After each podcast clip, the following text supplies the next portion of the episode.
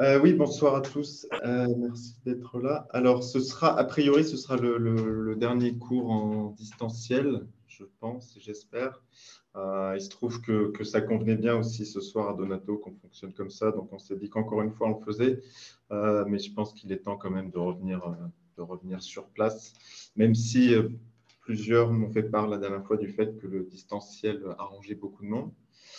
Euh, mais je pense que c'est bien d'être là, même s'il n'y a, que deux personnes euh, dans la salle. Euh, donc oui, première, interruption, entre guillemets, mais qui n'est pas vraiment une interruption dans le déroulé des, arguments qu'on a commencé en quatre séances, avec un premier intervenant extérieur. au cours de ces quatre premières séances, on a déjà pas mal évoqué assez naturellement la forme de l'hôpital, qui est la première des architectures du soin, on a déjà évoqué un petit peu la manière dont cette forme avait euh, évolué dans l'histoire en suivant des typologies avec le regard qu'on pose toujours forcément a posteriori sur les choses, des typologies qui correspondent à autant de visions du soin euh, entre sa dimension technique et sa dimension euh, relationnelle, qui correspondent à autant de finalités du soin tel qu'on le conçoit à différents moments de l'histoire, accueil, accompagnement, assistance, guérison, et puis aussi des autant de typologies qui correspondent à différentes euh, fonctions soignantes que l'on attribue à l'espace lui-même, à l'architecture, qui peut devenir à un moment ou pas une partie prenante du soin. Euh, et tout ça, bah, ça donne euh, des choix de conception qui relèvent de, l'hygiénisme, de l'aérisme, de l'emplacement déjà urbain, territorial, ou des logiques d'efficacité, de rationalité, dans une logique plus, euh, plus gestionnaire du soin, sur laquelle j'ai porté de mon côté un point de vue plutôt, euh, plutôt critique. Euh, et toute cette série d'architecture du flux, dont j'ai fait l'hypothèse, peut-être elle représentait plutôt un non-care qu'un care. Et puis, on a quand même évoqué d'autres qui, à l'inverse, me semblaient réaffirmer le fait que l'espace pouvait avoir une qualité thérapeutique. je m'étais de mon côté pas mal appuyé sur ce qui se passait du côté de la psy institutionnelle, du côté de la psychiatrie, de la santé mentale, avec des références de cliniques emblématiques dans les années 60-70. Mais il y a aussi des architectes qui travaillent euh, dans l'hôpital plus classique, euh, qui sont des vrais bâtisseurs d'hôpitaux, euh, d'institutions hospitalières. et il y en a un dont, dont Donato va nous parler ce soir, Paul Nelson, qui d'ailleurs, je crois, fait l'objet d'une exposition au Centre Pompidou, il me semble, c'est ça donc première moitié du XXe siècle environ, euh, dont Donato fait l'hypothèse aussi, enfin je vais, te laisser le dire, hein, mais qui peut peut-être constituer aussi de son côté euh, ce qu'on peut considérer comme les prémices du, du, CARE à l'échelle de l'institution. Et ça, c'est, quelque chose qui nous intéresse beaucoup, parce que la question de la mise à l'échelle du CARE, à l'échelle de l'institution, c'est une vraie problématique architecturale. Donc Donato Severo, voilà, euh, qui est euh, architecte, historien de l'architecture, euh, professeur à Val-de-Seine, chercheur laboratoire EFCO, qui, voilà, a plusieurs publications, dont un livre qui fait un petit peu référence dans les relations entre architecture et psychiatrie, qui est paru en 2004. plusieurs livres, au moins deux ou trois, je crois, sur cette figure de Paul Nelson, que tu connais extrêmement bien, dont tu es le grand spécialiste. Et puis Donato aussi, euh, figure particulièrement intéressante parce que, ça je crois que tu vas nous en dire quelques mots, euh, est aussi l'un des fondateurs d'une chaire euh, partenariale entre la PHP, l'école Camando et l'école d'architecture de Val-de-Seine. et ça serait évidemment bien qu'on arrive d'une manière ou d'une autre, et c'est ce soir déjà ce qu'on est en train de faire, à trouver des convergences entre ce qu'on fait nous à la chaire de philo et ce que tu fais dans cette chaire-là. Euh, voilà, donc Donato est le premier d'une série d'invités qui va y avoir cette année pour ponctuer un moment le, raisonnement, essayer d'avoir d'autres regards comme ça qui viennent un peu déplacer les choses et nourrir euh, notre réflexion de, long terme. Voilà, euh, bah, Donato, je te laisse la parole. je, merci. merci, merci beaucoup, merci pour cette invitation. ça me fait grand plaisir de, de sujet de parler de ce sujet qui, vient de loin dans, mes intérêts. J'expliquerai pourquoi. Et hum, l'intérêt d'architecte et d'historien. Hein. Ces deux doubles formations que j'ai, eu la, chance d'avoir, euh, architecture euh, à Florence d'abord et puis euh, à la Columbia University, l'histoire de l'architecture c'était à l'université de Paris-Sorbonne, Paris 1. Sous la direction, j'ai fait une thèse avec Gérard Monnier, qui est l'historien du XXe siècle, je pense, un des plus, importants en France et en Europe euh, qui m'avait invité et m'a dit bah, Vous vous intéressez beaucoup à ces questions de la santé, allez avoir à Saint-Lô. Là, il y a un vrai sujet important. Euh, j'enseignais à Genève à l'époque. Et je partais de Milan vers Genève, puis euh, après, je me suis transféré à Paris. Je partais de Paris à Genève. Et puis, j'ai découvert que pour aller de Paris à Saint-Lô, c'est plus loin, c'est plus difficile qu'aller de Paris à Genève. C'était compliqué. Mais ça a été une vraie découverte et a fait l'objet de, ce travail. À Saint-Lô, il y a cet hôpital France-États-Unis dont on parlera ce soir, qui est un peu marque la naissance de l'hôpital moderne, marque la naissance de toute cette période de la deuxième partie du XXe siècle, extrêmement riche pour l'architecture hospitalière. Mais je voudrais, euh, euh, avec ces remerciements qui ne sont pas rhétoriques, vraiment apprécier euh, ces, échanges euh, parce qu'effectivement, on a une convergence d'action avec la chaire. La chaire qu'on a labellisée, conventionnée avec le ministère de la Culture, donc c'est reconnu depuis fin 2020. c'est une chaire qui s'appelle Architecture Design Santé. Eric, tu as déjà énoncé les partenaires de quoi Parce que on a l'assistance publique des hôpitaux de Paris. Comme vous savez, ça représente 39 hôpitaux, 200 000 personnes qui travaillent dans la santé. Donc, c'est le transatlantique, comme on dit, de la, santé en France. Et on a aussi la Fondation pour la recherche de l'assistance publique des hôpitaux de Paris, qui sont partenaires. C'est une autre institution séparée de la autonome par rapport à l'assistance publique.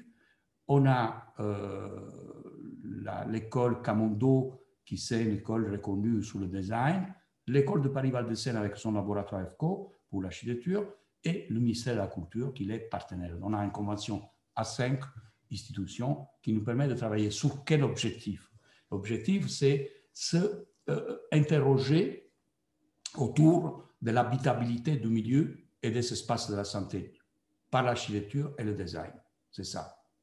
L'habitabilité, alors, ce n'est pas l'habitat, hein, c'est l'habitabilité dans cette notion très euh, globale qui comprend l'homme, mais aussi le monde végétal, le monde animal, c'est-à-dire la biosphère. Hein. C'est un peu ça. L'habitabilité de la planète, c'est pas seulement l'habitabilité pour les hommes et les femmes que nous sommes, mais euh, l'aspect global qui habiter une planète comporte dans la dimension d'intégration entre ces divers sujet. Et on voit bien comme la question du rapport de l'homme à l'animal, c'est une des causes les plus importantes de la pandémie, hein, de la rupture de, limites, tout ça. Donc, habitabilité.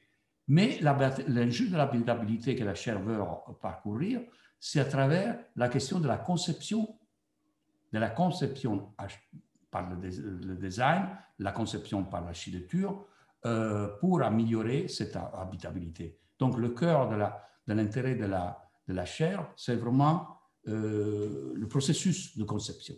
Le processus, comment mettre en avant un processus qui est à la fois disciplinaire, à la fois interdisciplinaire, évidemment. Quand on produit un espace, quand on produit un morceau de ville, quand on produit un objet à, différentes échelles, il y a une confluence de, de synergie et de discipline et de, et de compétences très importantes. On s'occupe de trois axes, je serai très court sur ça transformation et reconversion du patrimoine bâti. Donc, il y a beaucoup d'hôpitaux, beaucoup d'autres dispositifs qui aujourd'hui sont en train de, se transformer. Je, je, passe de tout.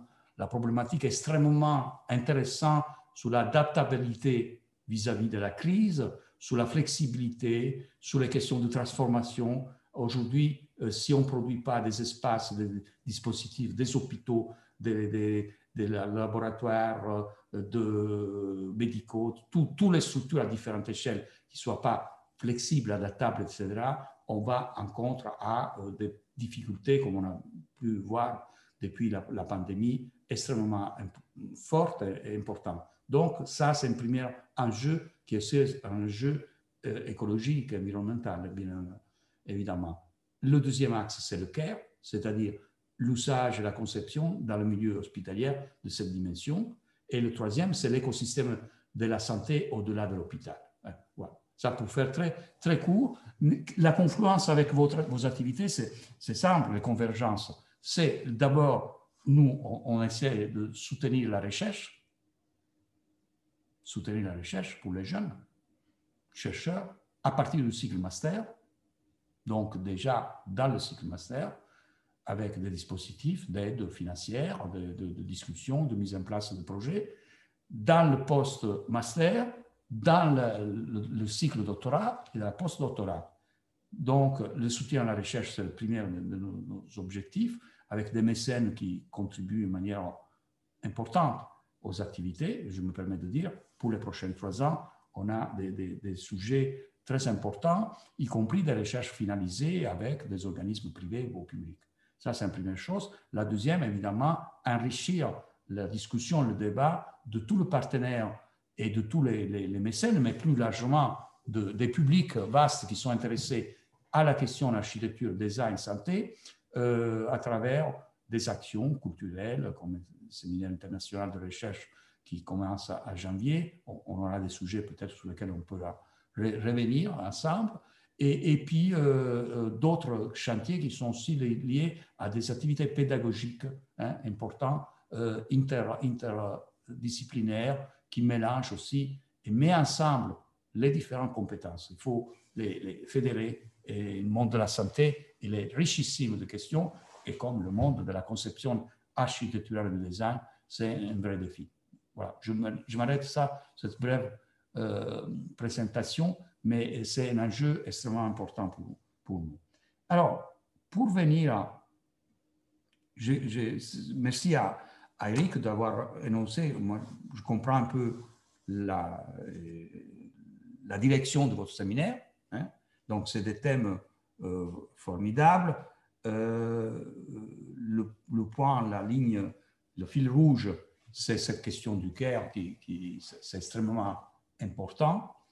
Euh, et là, ce soir, je vais vous présenter un peu ce qui me semble un peu le cœur de la, de la naissance du, de l'hôpital moderne du XXe siècle, pratiquement. Comment cette genèse se produit, euh, à quel moment, avec euh, un des deux grands protagonistes. Hein. L'autre protagoniste, c'est Jean Walter, mais ce soir, je n'aurai pas le, le, temps. Dans le XXe siècle, en France notamment, il y a deux grands protagonistes. Paul Nelson et Jean Walter, d'ailleurs, qui seront en concurrence et qui auront aussi des, des, moments de, d'affrontement, si on peut dire. Hein. Ce sera le cas du concours pour la cité hospitalière de, de, Lille, hein, que c'est un, un, projet qui se situe entre 32 et, et 35. Euh, mais c'est les deux, deux grands géants, deux grands concepteurs hein, avec des approches très différentes au niveau, je dirais, de la méthode, hein, au niveau de, la formation aussi, parce que Jean Walter, c'est un art déco, Paul Nelson, c'est un architecte moderne, hein, moderne et avec des grandes influences américaines. Je montrerai aussi cet aspect, euh, comme dire, de la biographie. C'est pas pour euh, raconter des éléments comme ça anecdotiques, mais la biographie de, de l'homme, de Paul Nelson, est très intéressante pour comprendre la complexité de cet objet hôpital, cet objet hôpital moderne contemporain. Euh, comment on arrive en effet à fédérer des choses apparemment très éloignées, euh, très différentes, et, ce parcours, il est, exemplaire. Alors, avant d'entrer euh, sur cet argument, je, tiens quand même à dire rapidement, dans deux minutes, l'intérêt que j'ai eu pour l'architecture la, et la santé depuis des années. Hein. Ce n'est pas une découverte récente. Je, m'intéresse depuis euh, euh, beaucoup d'années, quelques décennies, euh, dans l'enseignement, dans la recherche. C'est commencé euh, à Genève, à l'Université de Genève, avec des partenaires euh, là aussi importants. Vous savez, l'Organisation mondiale de la santé, euh, les Nations unies pour les réfugiés et d'autres organismes internationaux qui sont présents à Genève on a mis en place une formation doctorale et postdoctorale avec des personnages formidables comme Bruno Rachlin, euh, Julia Marino, Franz Graf, euh, bref, et aussi et d'autres, Fernando Ramos de Barcelone.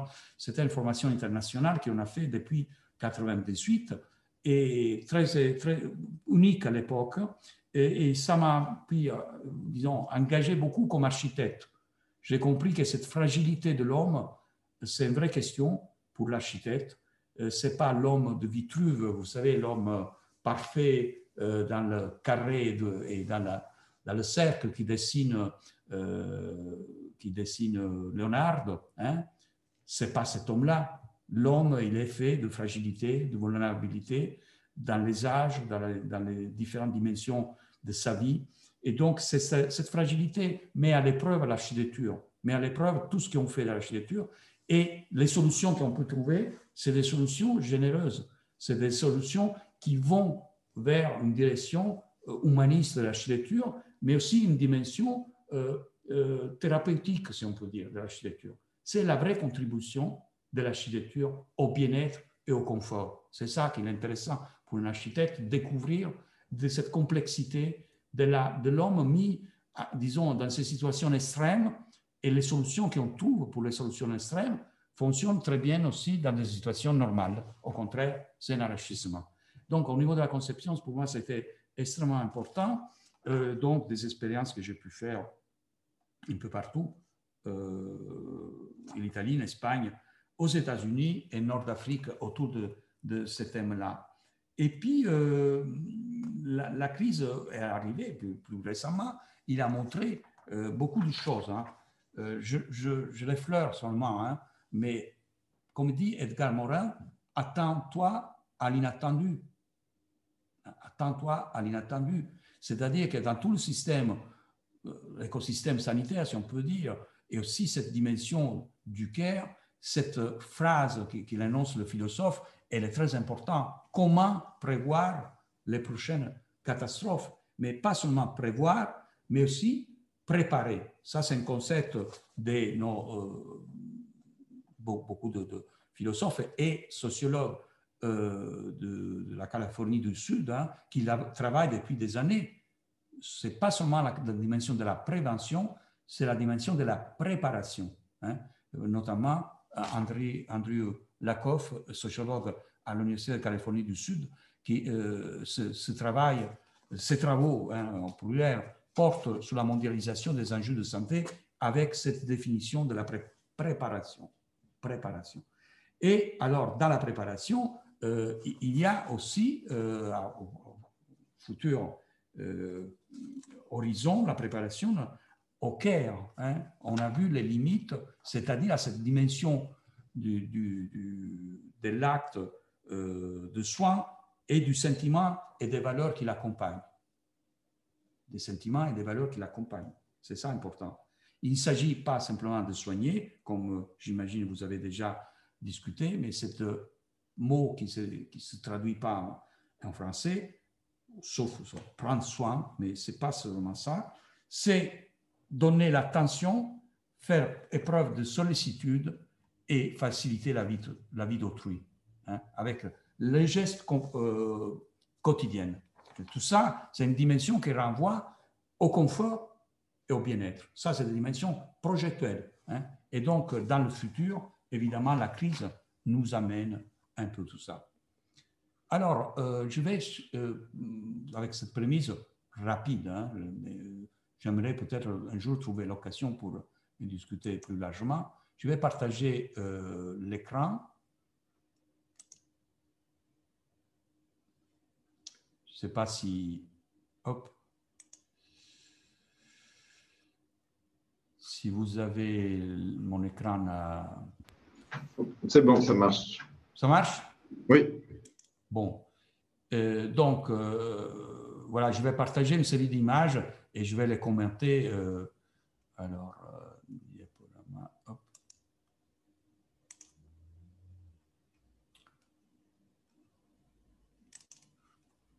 Voilà. Je ne sais pas si c'est bon. ça, c'est juste pour montrer le titre.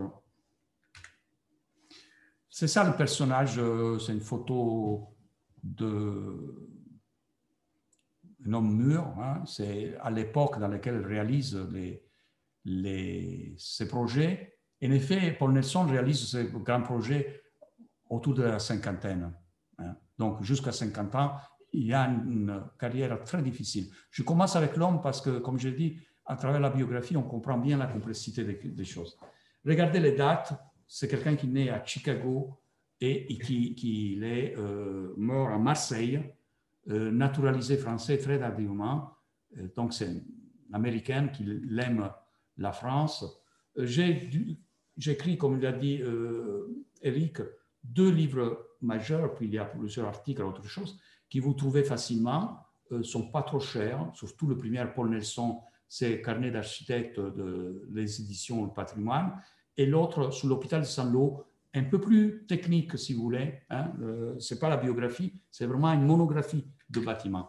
Je vous invite. Plus récemment, sur euh, Docomomo m'a invité à, écrire un article justement sur ce, thème Cure and Care.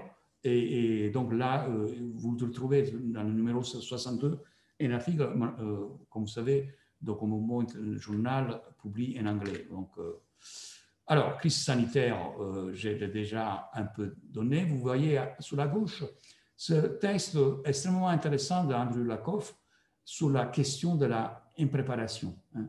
Euh, c'est un texte en anglais, ce n'est pas traduit en français, mais cette, cette crise nous montre trois choses. Là, j'ai simplement énoncé, hein, je n'entrerai pas dans, le détail, préparer, se préparer à cet imprévu. Et ça, il y a les deux dimensions, santé et environnement, qui sont étroitement euh, imbriquées. La deuxième, c'est ce qu'on discute aujourd'hui et dans les prochains mois, c'est qu'est-ce que sera ce plan pour la santé publique et les hôpitaux et comment répondre déjà à toutes les questions qui ont été déjà posées euh, sur le, sur le, tapis, hein, sur les tables, par la crise sanitaire, et puis cette éthique.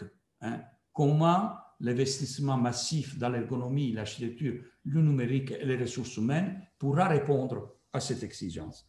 Ce n'est pas finalement euh, une question simplement d'actualité. Hein. Euh, Paul Nelson, dans une conférence qui tient en 1946, à peine débarqué, disons, 44 avec le département euh, américain, il, fera une série de conférences, euh, cite cette phrase de euh, Franklin Delano Roosevelt de 1937, vous voyez, qui montre comme l'époque, le XXe siècle, il était traversé dans l'Occident, hein, on ne parle pas de tous les pays, de cette grande question de la santé, comme une question essentielle, extrêmement importante pour la société. Et euh, on, a vu bien dans, les dernières années comme tout ça, la santé, le bien-être, le confort sont peut-être la plus grande question politique, sociale, éthique encore ouverte. Euh, aux États-Unis, la réforme Obama, euh, il avait hypothisé, là c'est des, statistiques, de réduire à, à 28 millions les, les, d'assurer, euh, euh, euh, d'augmenter les assurés. Excusez-moi, hein, la statistique montre, ça. Et tout d'un coup, les, années de Trump, ils ont diminué hein, les, le projet de réforme d'Obama. Hein, voilà. Alors, une première dimension de ces questions qui renvoie aussi à, l'architecture et au Caire, c'est euh, la question de l'actualité et de, l'inactualité de l'œuvre architecturale, de l'œuvre architecturale, de l'objet architectural, si vous voulez, parce que c'est ça. Euh, pour parler d'un objet quelconque, d'architecture, d'un espace, il faut prendre ces deux dimensions. Qu'est-ce que j'entends par là? C'est-à-dire que tous ces espaces, ils ont toujours cette double dimension, sont à la fois expression d'une actualité de l'usage. Par exemple, dans le cas de cet hôpital sans l'eau, évidemment, c'est un hôpital qui est usage même c'est un fleuron de la, de, la, de la santé en Normandie, et pas seulement en Normandie, pour la France, avec des, spécialités très importantes. Donc, c'est un lieu vécu et euh, euh, de grande actualité. Dans le même temps, l'inactualité de cette œuvre, c'est-à-dire que c'est un témoignage d'une époque, c'est l'après-guerre, c'est un projet de 1948, euh, pardon, inauguré en 1956. Et donc, ces deux dimensions de l'actualité et de l'histoire, si vous voulez, mais de l'inactualité, il y a des aspects qui sont liés à une certaine époque, sont consubstantiels. Moi, je fais toujours un exemple pour s'entendre sur cette question.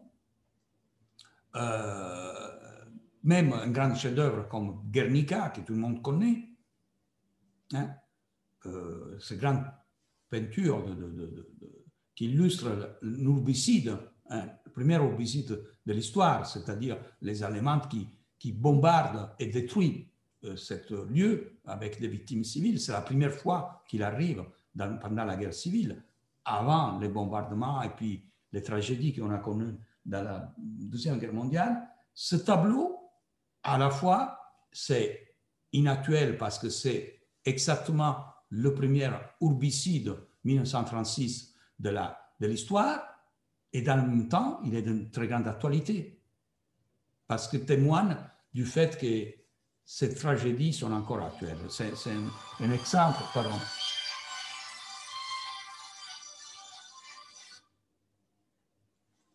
Excusez-moi. Euh, et tous ces bâtiments, ils ont en effet euh, ce double aspect. Euh, un bâtiment, ce n'est pas simplement l'addition du passé, mais le lieu de rencontre entre plusieurs formes de présent. On peut le voir comme ça. Hein. Et, les formes, euh, il y a un grand historien de l'art, qui est Henri Faucillon, les formes vivent dans le temps et occupent les espaces. Hein. donc, vivent dans le temps, c'est des temporalités. Donc ça, c'est un concept extrêmement important. Et en effet, en juin 1944, c'est à l'origine de cette histoire, euh, Saint-Lô, ça c'est bombardé par, euh, suite au débarquement. Et, cette image montre euh, comme cette ville assez importante, dans le Contentin, elle est détruite à 96%. 96%. Hein. C'est-à-dire qu'il restait 4% de la ville debout. Ça, c'est l'image les Américains sont impressionnés par les dégâts produits par les bombardements parce que les, Allemands s'étaient incrustés dans la, ville pour résister aux troupes alliées. Et donc, l'émotion est telle que euh, le gouvernement américain se engage à financer un nouveau hôpital. Ça sera cet hôpital-là, le premier hôpital bloc de l'histoire européenne, c'est-à-dire un hôpital caractérisé par la dissociation sous l'horizontale de toute la partie technique et sous la verticale de la partie hôtelière. Ça, c'est l'image de la façade nord qu'il donne sur un parc de 12 hectares avec les chambres qui sont tous orientées vers ce parc et vers, pardon, la façade sud, façade sud, orientée vers le parc et vers la lumière, évidemment. Euh, on parlera plus précisément. C'est qui Paul Nelson? C'est qui ce personnage? C'est un peu euh, cette image de Janus Biffon. C'est-à-dire, à la fois, Janus, vous savez, c'est n'est pas une, euh, un dieu grec, c'est plutôt une figure de la mythologie romaine. Hein. C'est les Romains qui l'inventent, Janus. Et, dans, la, mythologie romaine, c'est une personne, c'est un dieu, euh, semi-dieu plutôt, euh, qui a deux têtes en même temps. Un regarde le futur, l'autre regarde le passé. Un euh, surveille les entrées, l'autre les sorties. Bon, bref, c'est une figure comme ça, dichotomique. Et hum, Paul Nelson, c'est un peu ça. C'est-à-dire un personnage à la fois d'une très grande technicité, un fonctionnaliste comme on peut le, bien trouver dans le XXe siècle, le fonctionnalisme, c'est cette idée que vous savez bien euh, de la correspondance entre une forme singulière et une fonction singulier. Hein. Donc, euh, et, il y a eu dans l'histoire plusieurs formes de fonctionnalisme. Hein. Il faudrait toujours ne parler au pluriel hein, du fonctionnalisme, dans le sens que le fonctionnalisme de Hannes Mayer à, Francfort, ou de Ernst May euh, en Allemagne et puis en Union soviétique, ce n'est pas la même chose du fonctionnalisme d'Alexandre ou d'autres personnages. Euh, donc, c'est un mouvement très complexe. Moi, j'ai eu la, chance de, voir les travaux, de, pouvoir participer aux travaux de Bruno Reichslin sur ces questions des différents fonctionnalistes. Ça, expliquait bien l'importance. Et de l'autre côté, la recherche esthétique. C'est-à-dire, c'est quelqu'un qui est extrêmement attentif à la recherche esthétique moderne, notamment de l'école de, de Paris. L'école de Paris, euh, c'est un, ensemble d'artistes dont, euh, évidemment, vous voyez cette euh, activité de peinture de, Paul Nelson, c'est un autoportrait de l'époque. Georges Braque, les cubistes. Georges Braque, c'est un grand ami de Paul Nelson, même son menteur. Et, Pablo Picasso, évidemment, à Paris, c'est cette période jusqu'après la Première Guerre mondiale dans laquelle l'école de Paris est euh, extrêmement importante avec ce grand personnage qui est Fernand Léger, qui sera un artiste qui travaillera à côté de Paul Nelson dans la configuration de l'hôpital de Saint-Lô, avec la question de la polychromie et de l'intégration de l'art. Hein. Je, je, dirais rapidement. Euh, mais aussi Alexandre Calder, avec la question des mobiles, c'est-à-dire de la dimension cinétique de l'œuvre d'art et que c'est une dimension très importante dans l'architecture du XXe siècle, notamment dans la recherche de Paul Nelson, c'est-à-dire comment intégrer le mouvement dans l'espace. Ça, c'est des questions essentielles. Et puis encore, hein, Joan Miro, qui sera un grand ami de, quand je dis ami aussi, quelqu'un qui a influencé énormément le travail de, Paul Nelson, Hans Harp, qui réalisera aussi un projet euh, assez euh, utopiste, mais innovant de, Paul Nelson, La Maison suspendue, je montrerai quelques, quelques images. Jean Lyon, qui est moins connu comme artiste, mais c'est quelqu'un qui est très actif sur les revues d'art et qui va écrire des essais extrêmement importants, notamment sur le fonctionnalisme euh, transcendant, de, comme le définit, de Paul Nelson et Alberto Giacometti, hein, le grand sculpteur suisse. Qu'est-ce que c'est cette école de Paris? Euh, c'est très important. Euh, on connaît l'école de Paris des, artistes, mais on, connaît très mal l'école de Paris d'architecture. Et ça, c'est très important pour le, discours qu'on fait sur, sur le Caire. Hein. En effet, l'école de Paris, selon Kenneth Frampton, c'est pas moi qui, mais je rapporte cette source très importante, Kenneth Frampton il dit entre 1923 et 1938, entre les deux guerres, il y a à Paris un échange entre le classicisme rationnel, c'est qui? C'est Auguste Perret. Hein?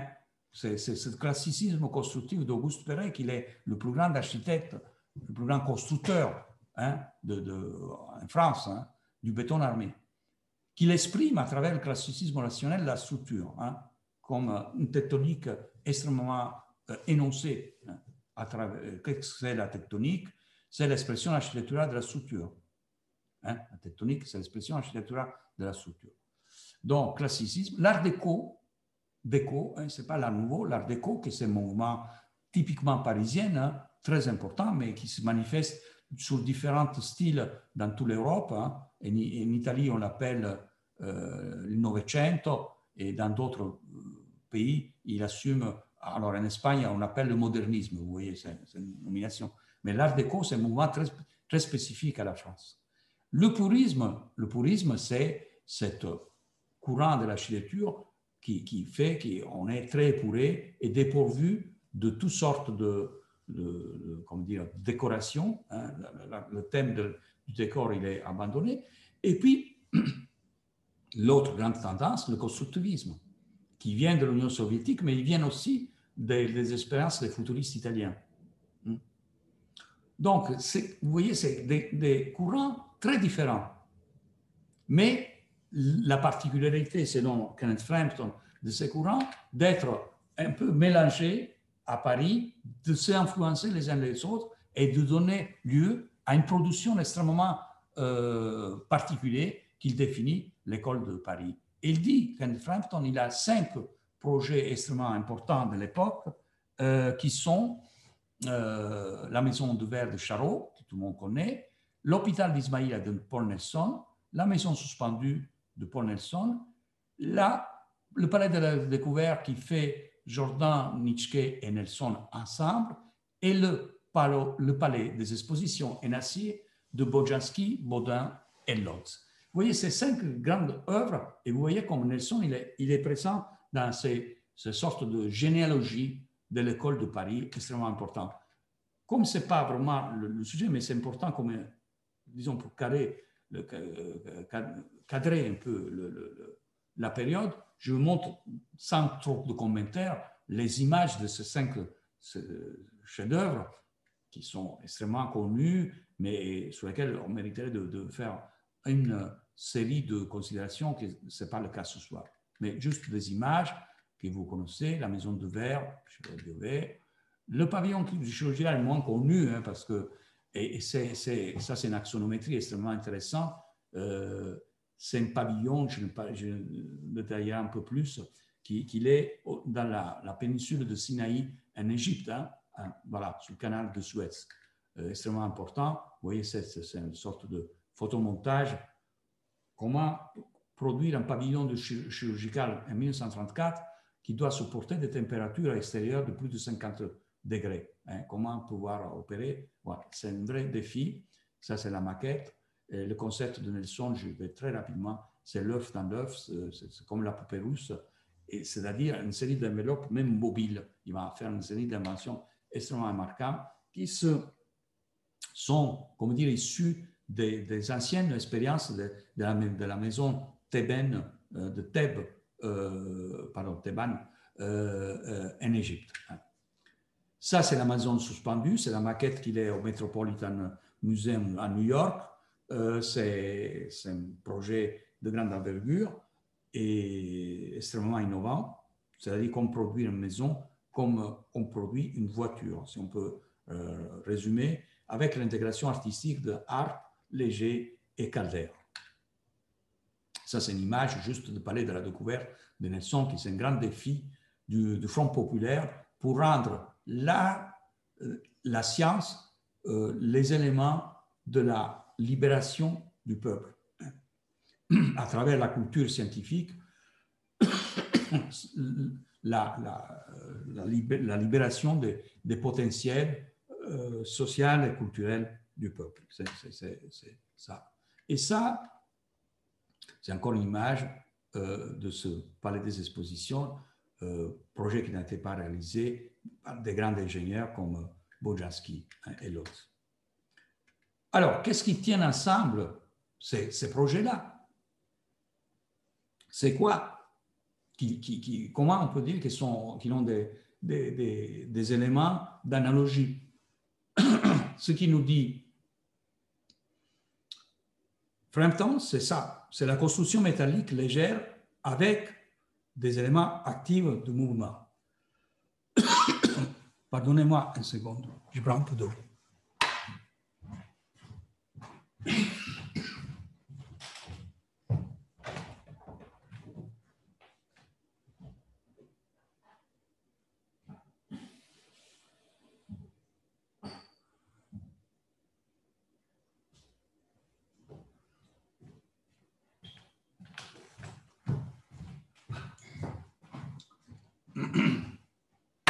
Bien, excusez-moi. Hein. Cet élément-là, c'est extrêmement important, c'est-à-dire, en fond, on est dans des constructions qui ont euh, le mouvement, cette paroi active, comme un élément fédérateur. Alors, quelques mots encore sur la formation de, de Nelson, parce que c'est extrêmement important. C'est quelqu'un qui se forme aux États-Unis, qui connaît un milieu à Chicago très important, notamment ces deux grands personnages qui sont des animateurs culturels après à Paris dans l'après-guerre. Hein. Scott Fitzgerald, vous savez, c'est un grand écrivain, qui a écrit des romans marquants, mais c'est surtout quelqu'un qui a animé la collectivité des Américains qui vivaient à Paris jusque l'après-guerre, mais autour d'un mouvement euh, avec des grands euh, musiciens comme Stravinsky, euh, avec Picasso, avec tout le monde culturel qui se reconnaissait, monde culturel international, hein, autour de la vie intellectuelle à Paris extrêmement forte, extrêmement intéressant. C'était un milieu très important. Euh, après sa formation à Chicago, en effet, euh, il, voulait, son père voulait une formation euh, dans le monde du commerce. Ce n'est pas sa vie. Il va se porter hum, volontaire dans l'escadrille de Lafayette. Si vous allez à Garches, il y a un cimetière de cette escadrille. L'Amérique n'était pas encore entrée en guerre, mais il y a eu des pilotes américains qui ont été volontaires notamment euh, aussi euh, Nelson, et qui l'ont donné une contribution très importante en 1917, avant que l'Amérique commence euh, à entrer dans la, dans la, Première Guerre mondiale. Donc, c'est son amour pour la France et pour la cause française qui le pousse à ça. Et puis, finalement, il va devenir étudiant après avoir abandonné une carrière qu'il n'aimait pas dans le commerce, au Beaux-Arts, à Paris, sera le premier élève de euh, Perret, d'Auguste Perret, de l'atelier Perret. Et ça, c'est quelques images que je montre dans lesquelles on voit bien l'influence de Perret sur son architecture. Euh, c'est des, dessins qui sont euh, dans les archives des Beaux-Arts, très intéressants. Ça, c'est son diplôme. Hein. C'est un centre homéopathique on voit bien que dès son diplôme d'architecte, cet intérêt pour la dimension santé qu'il a inspiré, notamment, semble-t-il, par un oncle, euh, c'est, devient un, élément qui va forger euh, sa, biographie. Euh, alors, pour, faire rapide, hein, il termine ses études, il est diplômé de grand succès, mais c'est un Américain à Paris qui n'a pas des clients. Donc, vous êtes architecte, mais vous n'avez pas une commande. Comment se crée la commande? Il commence à faire une série de projets expérimentaux. Il essaie de trouver le client potentiel dans le public ou dans le privé. Dans ce cas, c'est le public, c'est une maison de santé minimum. C'est un modèle qui, qui s'invente et qui, qui, produit pour pouvoir imaginer euh, euh, un système qui se reproduit euh, sur le territoire selon les techniques modernes. Vous voyez bien dans la maquette qu'il y a deux choses extrêmement importantes que je vais reprendre. Là, les balcons filants avec euh, l'idée qu'elle est reprise par les sanatoria de la, des soins par le soleil. Donc ça, c'est un élément euh, repris exactement par les sanatoria, même s'il s'agit d'un hôpital. Et puis, ce bâtiment-là, qu'il a un bâtiment qui a un, élément très important parce que vous ne pouvez pas mettre les personnes sous les balcons si vous n'avez pas une sorte de protection par le, vent.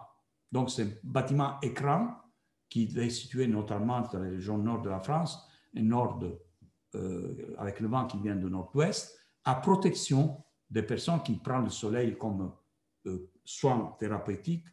Euh, et puis, il y aura d'autres éléments à souligner, mais surtout, vous voyez bien l'influence aussi de Le Corbusier. À cette époque, il avait bien vu les projets de Le Corbusier, donc il est entre la, la, formation de, de, Perret et la formation de Corbusier, c'est-à-dire les deux grands, plus grands architectes français de l'époque.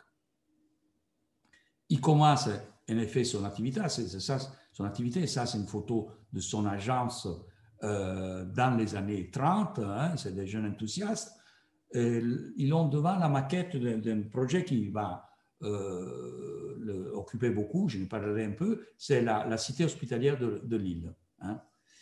Après, il y a dans la vie de, Paul Nelson des allers-retours euh, aux États-Unis.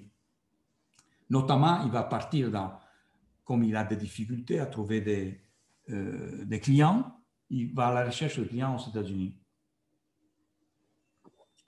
Et va rencontrer à cette époque la plus grande star du cinéma américain, Gloria Swanson, qui le propose de faire ses décors. Il découvre cet architecte à la mode parisienne qui vient des beaux-arts, qui connaît tout le milieu. Et, Gloria Swanson, c'est une très grande actrice de l'époque, mais c'est aussi l'amant, euh, ce petit anecdote, hein, mais bon, c'est bien savoir, de Joseph Kennedy, le père de, futur président, qu'il est son producteur cinématographique. Hein. Homme catholique, marié avec beaucoup d'enfants, mais bon, euh, l'ambiance du cinéma, c'est à cette époque ça. Donc, euh, il s'engage à faire un film qui est très intéressant parce que c'est la première fois que les Américains vont découvrir dans ce film les décors de l'architecture euh, moderne française. Vous voyez bien la, patte là de, certains décors de, de Mallet et c'est Nelson qui va faire découvrir l'architecture moderne bien avant l'exposition de l'International Style. Vous savez, en 1936, il y a cette grande exposition de Philip Johnson qui, ouvre la question de l'architecture moderne aux États-Unis, mais déjà à cette époque, c'est-à-dire 1929, il y a cette découverte par le public américain d'une film qui s'appelle Widow, qui ne sera pas un grand succès cinématographique, mais les décors sont là témoigner d'un grand intérêt pour l'architecture de ce film. Ça, c'est encore des images du film avec un escalier, une, de forme assez particulière, métal, etc. Et euh, ça se termine mal pour cette question, c'est-à-dire que euh, le film n'est pas un succès, Gloria Swanson euh, il, se, se, sépare avec Kennedy et, conséquence, Paul Nelson perd la commande. Mais ce qui est intéressant de cette époque, c'est qu'il rencontre ce grand personnage qui est Richard Fuller, Richard Fuller, c'est ni un architecte ni un, ingénieur, c'est un inventeur. C'est ce qu'il a inventé, l'idée, et qu'il a travaillé pendant des décennies, à l'époque déjà d'expérimentation et des prototypes, dans l'idée de produire une maison avec des structures métalliques, avec des structures qui sont issues comme euh, produire une voiture, d'un processus industriel. Donc, euh, il rencontre Fuller et il est pris par cette démarche extrêmement innovante et qui peut être appliquée à plusieurs endroits, y compris évidemment les hôpitaux ou d'autres programmes. Ça, c'est une image d'une des réalisations. Ça, c'est une photo que j'avais prise dans le musée. Il existe encore des témoignages de cet inventeur qui a travaillé jusqu'aux années 60 dans cette interface entre production industrielle et production de l'objet architectural. 1932, il, c'est une année importante, il rentre en Europe et c'est un important pour, pour l'histoire hospitalière. L'histoire hospitalière. En 1932, vous avez le, commence le premier projet qui sera ouvert en Francis de l'hôpital Beaujon à Clichy, qui c'est une œuvre de, de Jean Walter, hein. donc l'autre grand architecte, je n'ai pas le temps de parler ce soir, mais il y a l'autre grand architecte hospitalier, euh, disons d'architecture hospitalière français de l'époque, et la cité hospitalière de Lille, la plus grande commande. Il y a euh, une dizaine d'hôpitaux à regrouper à Lille. Et, donc, euh, Nelson fait une démarche extrêmement euh, poussée, extrêmement puissante pour faire ce projet. Là, vous voyez une photo de Man Ray, le plus grand photographe de l'époque, de sa maquette. Il se va créer sa commande avec travaillant avec tous les grands savants de la médecine de Lille et avec les compliments, les, félicitations de Les Courbusier de Perret en même temps. Vous voyez, c'est bon, innovant, c'est des hôpitaux verticaux, euh, donc euh, qu'il utilise l'ascenseur pour la première fois. C'est l'application de toutes les techniques modernes de, de l'hôpital qui sont issues des États-Unis. Il connaît bien que dans les États-Unis, 1910-1920, on applique l'ascenseur à la structure hospitalière. C'est la grande innovation. Donc ça, euh, dans les années 30, c'est déjà une production euh, assez large. Il s'agit, attention, d'hôpitaux verticaux dans le sens que à chaque étage, on a l'empilement à la fois de chambres et de services techniques, de, de blocs opératoires. À chaque étage, on a la même chose, si vous voulez. C'est un système répétitif. on n'a pas la dissociation qui sera après typique de l'hôpital bloc. C'est pour ça que je fais une distinction entre l'hôpital vertical, qui c'est simplement l'application du système de l'ascenseur et de la compacité qui commence à se faire à travers les hôpitaux, par rapport à l'hôpital bloc, qui c'est cette dissociation entre la galette horizontale et la, la partie verticale hospitalière, euh, disons, d'hébergement. Hein, Donc, euh, euh, à cette époque, l'hôpital, le projet de la cité hospitalière de,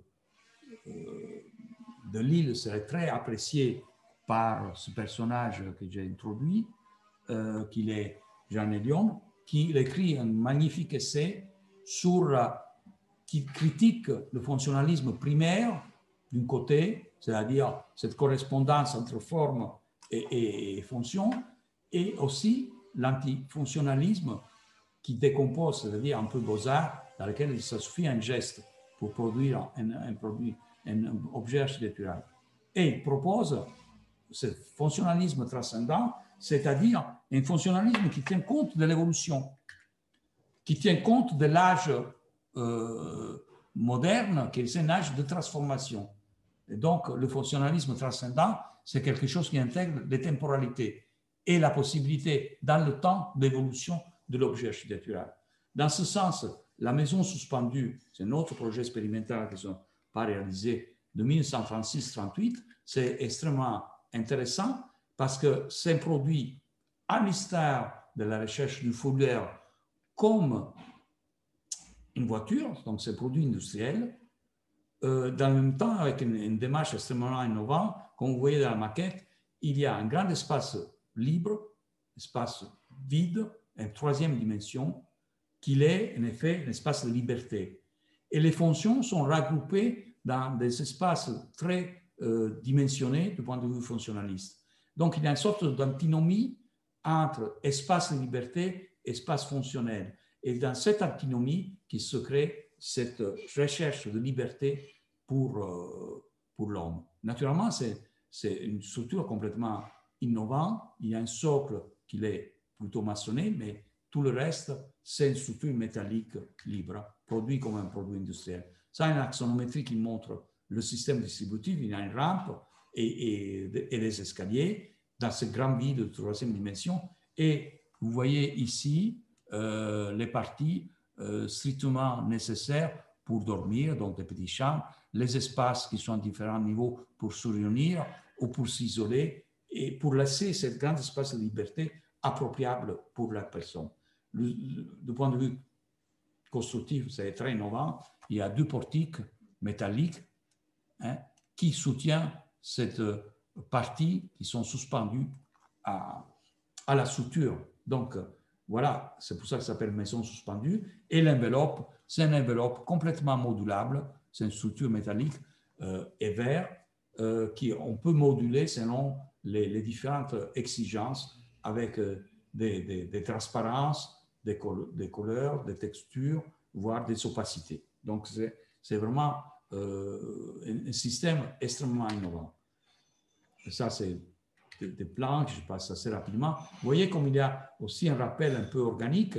En effet, dans, les croquis, on, reconnaît bien ces, éléments qui viennent en effet d'un rapport avec tout ce qui est la médecine et euh, aussi la peinture de, de, de Calder notamment. Donc il y a plusieurs références, y compris des références euh, extrêmement variées comme celle de la, rampe des pingouins aux eaux de Londres de 1934, qui est fait par Bertolt Lubetkin, mais aussi euh, des bandes dessinées dans lesquelles on voit ce système de rampe, etc. Assez, assez curieux de voir comme dans l'architecture innovante, un peu euh, utopiste, ils, peuvent entrer évidemment des références culturelles très variées. Ce qui est intéressant aussi, c'est cette référence-là. Euh, Giacometti, c'est une œuvre de Nelson connaît très bien Giacometti. Et cette œuvre-là, c'est quoi? Il écrit Nelson. Ce qui m'intéresse de cette œuvre de Giacometti, c'est le vide. C'est la tension entre certains objets qui sont suspendus et ces sortes de, de cages virtuelles qui dessinent un espace. Donc, ce qui l'intéresse dans, le concept euh, de la maison suspendue, c'est cette tension entre les objets et le vide, même quand il est euh, donné comme dimensionnel. Donc, vous voyez la richesse un peu de, dans la conception architecturale, ce n'est pas du fonctionnalisme ni de la création artistique, mais c'est cette dialectique et cette tension qui fait l'intérêt du projet. Dans la biographie de Nelson, il y a une autre période américaine très importante. C'est une des dernières à partir après la débâcle de 1940 et l'invasion des Allemands. Il n'a pas pu combattre parce qu'il était citoyen américain. Mais il, il, est contraint à partir. Il part aux États-Unis. Il devient capitaine de l'armée américaine et s'engage dans l'appui à la libération de la France. Il forme une association qui s'appelle France Forever et invite euh, De Gaulle toutefois, puis euh, anime des débats avec Fernand Léger pour l'aide à la résistance en France. Et puis, dans le même temps, il travaille comme capitaine de l'armée américaine dans des, projets euh, sur les standards et sur la reconstruction des villes et des hôpitaux après la guerre. Donc, c'est des vrais projets que l'armée américaine met en place, y compris l'hôpital de campagne, hein, qui c'est des objets importants, y compris les quartiers pour les ouvriers qui travaillent dans les industries de guerre. Donc, c'est une période, euh, raconte, euh, raconte euh, Paul Nelson, étrange pour lui parce qu'il découvre toutes les sortes de techniques aussi, comment dire, quantitatives pour calculer les standards, mais enfin, il comprend l'enjeu pour la production de l'objet industriel de toute cette standardisation de la production et en même temps d'un intérêt qui va comment dire, explorer de manière très importante de la question de la couleur, les standards des couleurs. Et il, va, il va travailler beaucoup sur ces sujets-là. C'est, c'est quand même intéressant de, couvrir, de, de comprendre comme la mobilisation sur Roosevelt de tous les États-Unis autour des questions de la guerre, ce n'est pas simplement pour produire des, des chars armés et, des, bateaux, mais c'est concentré aussi sur la reconstruction et sur la, la production industrielle comme standard, euh, y compris de l'objet architectural. Tout ça s'est représenté euh, en Europe quand il rentre en 1944 hein, avec le, débarquement de Normandie et, et se trouve qu'après, comme j'ai montré le bombardement de Saint-Lô, presque naturellement, on fait appel à lui c'est un architecte formé aux Beaux-Arts à Paris, euh, capitaine de l'armée américaine, mais aussi engagé pour la résistance française. C'est quelqu'un qui connaît, spécialiste de la construction euh, hospitalière. Donc, il va construire cette image de l'hôpital du projet 46-47 qui sera réalisé, euh, comme je dis, inauguré en 56. Vous voyez bien qu'on retrouve le même esprit du bâtiment écran vers les, les, vents du nord-ouest de, la, euh, de, la, de, la, clinique hospitalière qu'il avait fait au commencement de sa carrière, et puis cette grande façade vitrée avec euh, des éléments très innovants. Les coupes sont simplement pour montrer ce que je viens de dire, la dissociation entre la partie verticale et la partie horizontale. La partie horizontale, pour la première fois, hein, c'est ça l'hôpital bloc, toute la partie radiologie, toute la partie bloc opératoire, toute la partie technique, elle est mise là parce que à l'horizontale, tous les, réseaux sont beaucoup plus faciles à gérer hein, que dans la verticale. Et la partie verticale, euh, c'est vraiment euh, la partie hôtelière. Alors, attention dans cette coupe, c'est très important. L'aspect suivant, toute la partie sud, c'est sont des chambres, la partie nord, c'est, euh, sont des, espaces techniques pour les infirmières, etc. Et au centre, il y a un couloir simple. Donc, si vous voulez, tout le personnel, ça c'est une dimension du cœur extrêmement importante, il, a la lumière naturelle. Si vous allez à Saint-Lô, c'est euh, la Ferrari de l'hôpital Bloch, c'est pas la 500, comme on peut dire. Après la 500, ça a, été, ça a été le double couloir, la compacité de l'hôpital on fait un double couloir à nord de sud, on a les chambres.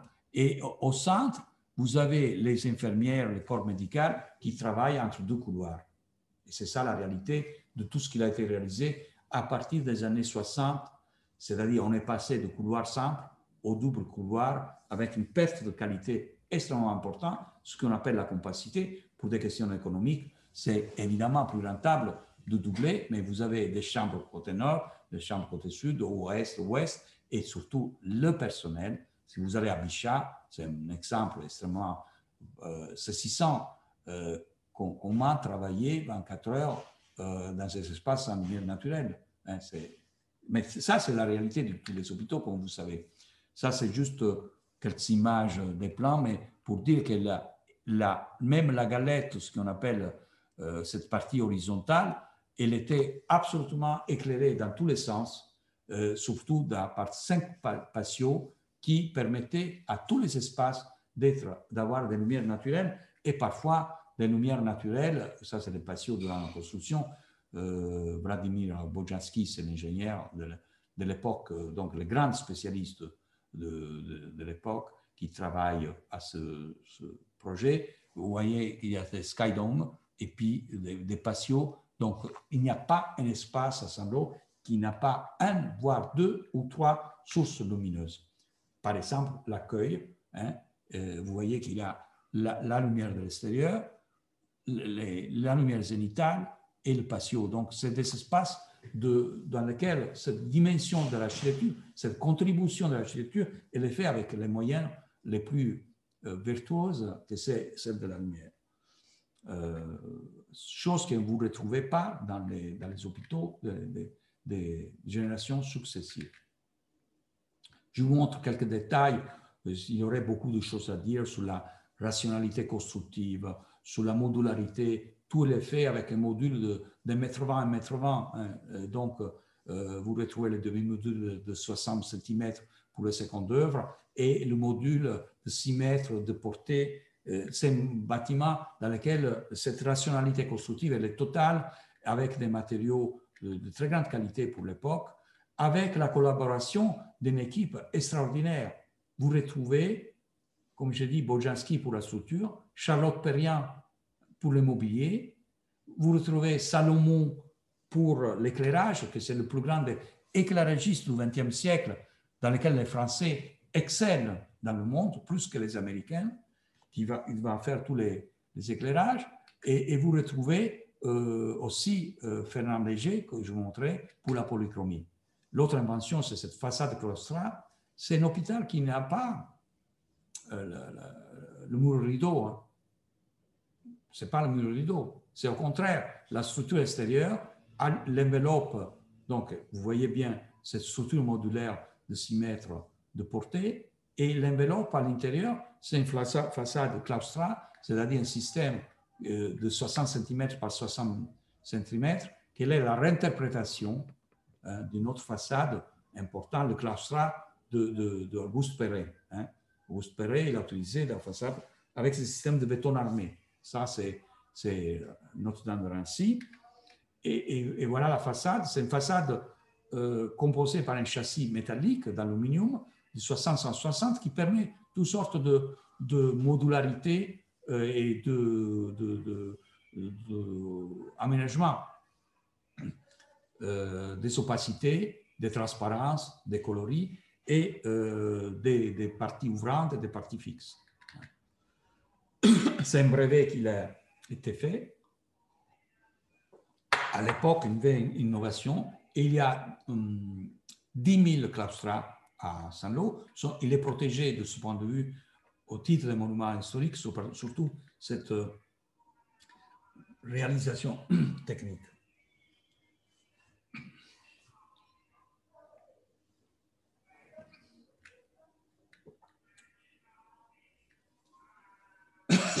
la polychromie, c'est notre aventure extrêmement importante. Euh, Nelson, il avait travaillé avec euh, Fernand Léger déjà ce projet de 1938. Et euh, l'intégration entre la couleur et aussi le geste artistique de ces grands personnages avec l'architecture de Nelson, c'est une, recherche qui vient de loin. En effet, Léger s'est intéressé aux hôpitaux déjà dans les années 20.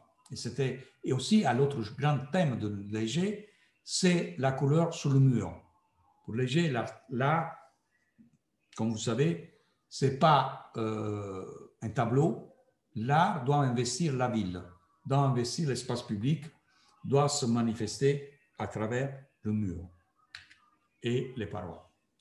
Et donc, euh, naturellement, quand euh, Nelson travaille au projet de, de Saint-Lô, il se retrouve les deux euh, sous ce projet de polychromie qui sera une partie réalisée, une partie non. Ça, c'est la maquette qui fait Fernand Léger à l'occasion. Vous voyez que sur les, plaques construites par, Nelson, il y a des, aplats de couleurs, couleurs plutôt primaires, en tout cas pas exactement primaire, il y a aussi d'autres couleurs qu'il faut introduire et qui seront une partie appliquée, hein, pas tout le projet. Il y a en effet plusieurs parties. C'est un projet de polychromie extérieure. Donc là, vous voyez les, châssis de différentes couleurs. Et une polychromie intérieure, interne. Une polychromie, attention, attention sur ça, thérapeutique. C'est-à-dire avec une réflexion qui fait Nelson sur l'effet thérapeutique de la couleur. Or, il faut savoir que même aujourd'hui, aux États-Unis, mais déjà dans les années de l'après-guerre, la polychromie comme euh, élément thérapeutique, elle est reconnue. Elle est reconnue comme une vraie spécialité, alors qu'en France, non.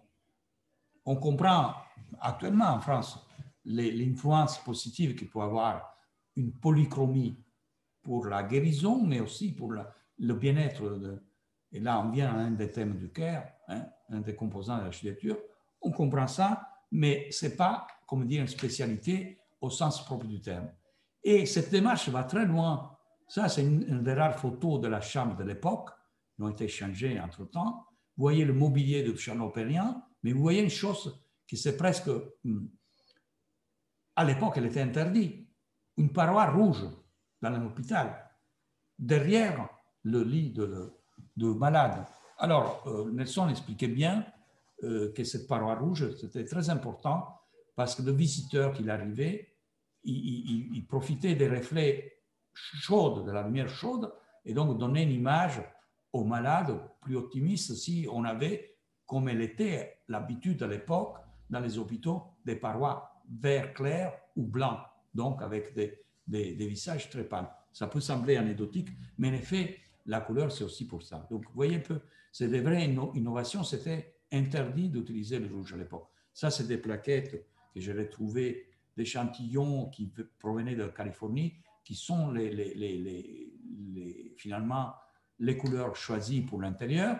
Et il y a aussi, dans le thème de la polychromie et de l'intégration de, l'art, la, dernière euh, mosaïque, la dernière œuvre faite par Fernand Léger, qu'il est dans l'entrée de, l'hôpital de Saint-Lô. Il y a plusieurs œuvres intégrées, mais c'est une œuvre majeure, la dernière faite par Fernand Léger avant sa mort, qu'il est une mosaïque sur l'amitié euh, entre la France et les États-Unis pendant la guerre 39-45.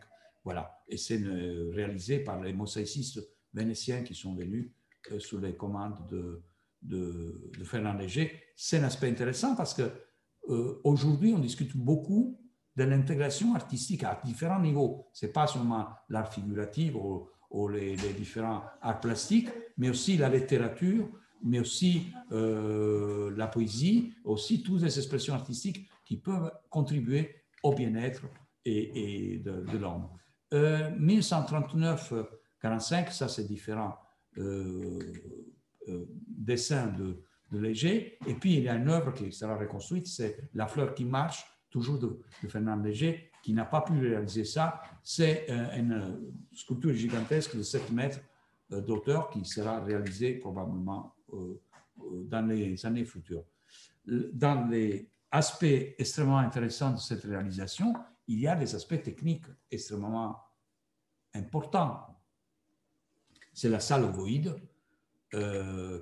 qui c'est une forme de synthèse de la forme euh, extrêmement c'est-à-dire l'expression d'une conception d'un processus de conception de Nelson qui, énonce la manière de travailler, c'est-à-dire pour lui, l'architecture dans ce domaine, plus en général, c'est d'abord une analyse non architecturale, donc là on voit le fonctionnalisme appliqué, tous les enjeux euh, et tous les spécialistes, ingénieurs, artistes et usagers qui sont concernés. Il faut l'écouter.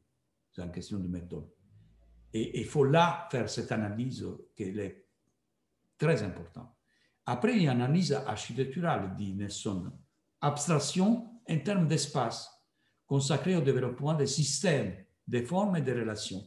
Ça, c'est une deuxième phase.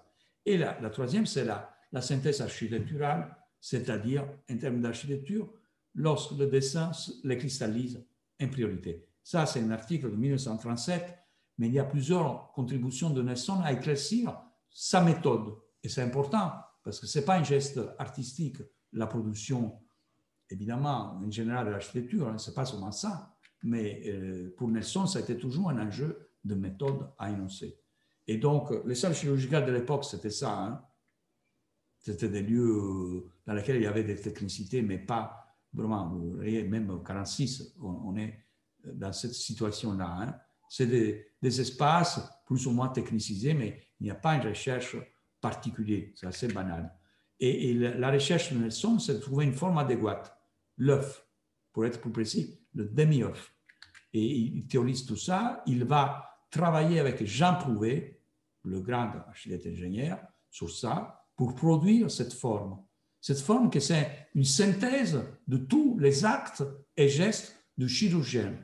Alors, les actes les gestes du chirurgien, vous savez bien, à l'époque comme aujourd'hui, c'est dans une situation extrême. Il faut sauver la vie d'un homme en quelques minutes, en quelques heures, en quelques heures finalement. Hein? Donc, on est dans une situation extrême. Comment, à l'époque, pénétrer dans le corps pour pouvoir faire tous les actes et gestes nécessaires? Avec un éclairage dans ces situations qui est de 20 000 lux, hein? c'est-à-dire une lumière de jour et avec un éclairage dans des plaies profondes. Comment faire, résoudre cette question? Comment avoir une température adéquate pour faire travailler les différents intervenants? Comment garantir les mouvements autour de la table opératoire? C'est-à-dire toutes ces questions qui sont extrêmes euh, dans la salle chirurgicale, en effet, sont des questions architecturales. Hein. Et donc, il va produire cet objet extrêmement important. Il, il existe encore deux à Nelson, euh, pardon, à Saint-Lô de Nelson. ils, sont, ils ont été diffusés et produits aussi au Danemark et, plusieurs endroits de la France. Et voyez, regardez cet objet.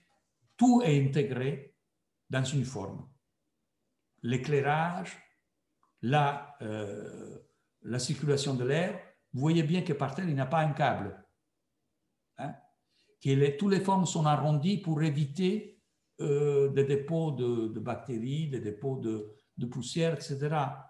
Euh, on est dans une démarche dans laquelle la forme, c'est pour ça que c'est en synthèse toute la forme architecturale, euh, englobe tous les actes et fonctions nécessaires et ce n'est pas des choses banales parce que, je répète, garantir 20 000 luxe à tel à tel endroit selon un système très performant et très variable. À l'époque, il n'y a pas de sources froides. Hein. La lumière chauffe énormément les, sources lumineuses. Euh, voilà, c'est ça, ce défi qui se donne et qui réalise, aujourd'hui, pouvait encore visiter. Évidemment, aujourd'hui, la salle chirurgicale, c'est toute autre chose. Hein. Euh, d'abord, il n'y a pas air conditionné. bref, je ne vais pas détailler. Ça, c'est des photos euh, d'autres salles chirurgicales de même modèle qui sont appliquées à Toulouse, etc. Ce qui est intéressant de ce projet, là aussi, euh, ça a beaucoup d'inactualité. Aujourd'hui, on ne ferait pas ça. Déjà, soit dit aux années 60, en fin des années 60, euh, du point de vue technique, euh, personne n'ose faire ça. C'est intéressant la coupe, vous voyez, de cette forme dans laquelle on voit tout l'éclairage intégré et la position de la, table. Ce qui est intéressant pour l'architecte, c'est voir comment on peut pousser beaucoup la réflexion et, et se trouver dans les archives parce qu'à un certain moment, il est attaqué, il y a des, inspecteurs, des gens qui contestent euh, tous les, les, euh, les désagréments qu'il peut avoir dans cette salle. Il est le chef chirurgien de Sando qui le défend, pas du point de vue technique, mais il dit une chose extrêmement, que j'ai trouvé dans les archives, extrêmement passionnante. Il dit, cette forme ovoïde permet, autour de l'acte chirurgical, une très grande calme et concentration l'acoustique, elle est formidable, et la forme donne un sentiment d'apaisement pour l'équipe. Vous voyez? C'est-à-dire, le chirurgien, il ne va pas dire, mais moi, j'arrive très bien à voir, parce que ce n'est pas vrai, en effet, c'est très compliqué. Oh, je suis très fonctionnellement, ça, fonctionne trop. Non, il ne conteste pas qu'il y a des problèmes qui, sont là, puis euh, euh, en partie résolus par, par, par Paul euh, Il pose une vraie question architecturale, dit l'effet du cœur, de la forme, de cette forme. C'est une histoire euh, du XXe siècle assez passionnante, assez intéressante pour, le, pour la, la, question du processus de conception, du, fait que l'architecture peut donner des contributions euh, extrêmement importantes. Vous voyez la coupe un peu et la, table chirurgicale. Ça, c'est des photos pendant la réalisation de ce, projet, assez unique, hein, c'est une histoire très, très particulière. Ça, c'est le tableau de commande. Il faut simplement, par rapport à la position et type d'opération à faire, euh, euh, disons, allumer euh, certaines lumières, pas d'autres, pour pouvoir éclairer exactement dans la, dans la plaie profonde, comme à l'époque. Ça, c'est tous les problèmes techniques de l'éclairage. C'est très passionnant parce qu'on va vraiment dans les détails, évidemment, évidemment, de l'architecture. Et ça, c'est encore quelques photos. Je passe rapide parce que c'est très, parfois c'est technique, évidemment. voilà, je passe rapide sur tout ça, mais c'est-à-dire ce projet que c'est vraiment un exemple de aussi important sur la redistribution synergique des fonctions. C'est-à-dire qu'un même, même espace, ils peuvent avoir une synergie extrêmement importante entre les différentes fonctions. Hein? Ce n'est pas une fonction réponse, forme, fonction, mais cette synergie qui est porteuse aussi dans le processus de conception. Donc voilà, je, termine sur ça en disant que euh, même des grands architectes dont euh, on a mis la forme architecturale, comme Peter Zumthor, euh, qui dit le point de départ, c'est l'idée d'usage, d'habitat au sens plus large. Hein. Donc là, on va vers cette notion que j'ai énoncée d'habitabilité. La phase de développement du concept et du projet commence à partir des questions suivantes. Comment et pourquoi on a besoin? Donc, vous voyez, qu'est-ce que c'est qui est important? C'est la question qui pose Zumthor dans une démarche de, de, vérité, si vous voulez, de recherche euh, sincère, des motivations qui sont à la base de l'architecture. Voilà, je remercie pour votre écoute et je pense que j'ai tenu dans le temps. Je ne sais pas si j'ai trop débordé. Eric, Merci. Non, non, c'est parfait. Le timing est parfait. Euh, merci beaucoup, Donato. C'est absolument passionnant. Euh, je suis très content que les auditeurs aient euh, ce type d'intervention qui, qui, va assez loin dans l'architecture, la, dans ce que je n'avais pas encore fait de mon côté. Euh, et merci d'avoir pris ce biais biographique qui effectivement est, absolument important, en fait, d'autant plus qu'il a une vie assez, incroyable sur le plan personnel comme sur le plan professionnel, toutes les influences qu'il a traversées moi, j'avais deux questions avant de laisser la parole aux auditeurs. Euh, je me demandais si la, question du contexte de la reconstruction après-guerre, c'est quelque chose qui, euh, qui, est assez important aussi euh, d'une manière générale dans, dans, l'histoire de l'architecture, avec l'idée enfin, les, débats qu'il y a eu au moment de la reconstruction dans un certain nombre de grandes villes pour le fait, le, notamment se, prémunir d'une architecture qui, jouerait, qui, aurait le rôle de déni du trauma collectif en effaçant et en reconstruisant comme si rien ne s'était passé, avec un risque dans, la psychanalyse collective. Du, et je voulais savoir si, euh, euh, indépendamment du modèle de l'hôpital lui-même, est-ce que ça avait participé à sa réflexion, la, la, question de la reconstruction d'une manière plus générale, qui du coup ne concerne pas que les malades dans l'hôpital, mais concerne la, la population tout entière qui a vécu un trauma collectif? Et une deuxième chose, comme, comme tu as beaucoup insisté sur les, euh, les influences qu'il a eues et les, les personnes qu'il a influencées, est-ce qu'il a des liens euh, documentés avec euh, une autre série de personnalités que je connais un petit peu mieux, qui viennent un petit peu après, qui sont des gens comme, comme en Europe Aldo Vanek ou Berger, ou aux États-Unis comme Bertrand Goldberg, parce que j'ai vu pas mal de liens en fait entre Goldberg et et Nelson dans la démarche, mais peut-être que tu es beaucoup plus connaisseur que moi de probablement de genre de personnalité. Je voulais savoir s'il y avait eu des liens derrière entre ces personnes-là. Et, euh, voilà, je te remercie encore une fois. Bien, merci. Euh, merci pour l'éducation. Alors, oui, sur la, question de la, euh, à la fois, disons, de la dimension plus générale de, de la santé, c'est bien, j'ai compris la question, c'est aussi au niveau territorial, euh, des, traumas collectifs. C'est un homme, comme beaucoup d'hommes du XXe siècle, qui, réfléchit beaucoup à ces grandes tragédies. Il, a vécu les deux guerres mondiales, hein. donc euh, il est conscient de, ça, comme Léger. Hein. Léger, c'est aussi un homme, il a écrit des pages magnifiques sur ces questions-là. Euh, surtout, dans la Première Guerre mondiale, Léger, il était dans la tranchée et, donc, il était un artiste parmi des, agriculteurs, des ouvriers. Et, tout le monde, à un certain moment, lui disait, mais tu dessines, tu dessines, mais finalement, qu'est-ce qu'il apporte un artiste à, nous, ouvriers, qui on va mourir, nous, agriculteurs, qui ont abandonné les champs, etc. Et cette chose, il avait extrêmement touché Léger. Hein. Je, je, je, pars par là pour répondre. Hein. Et donc, euh, l'art de Léger, on, la comprend sous l'idée que la couleur, les formes, l'expression, cette idée utopiste qu'il avait Léger. Léger, il avait imaginé un truc euh, fou. Il avait imaginé que des avions devaient passer sur des quartiers, jeter de la couleur et colorer les villes. Mais il écrit ça, il fait des conférences, il, il anime des choses.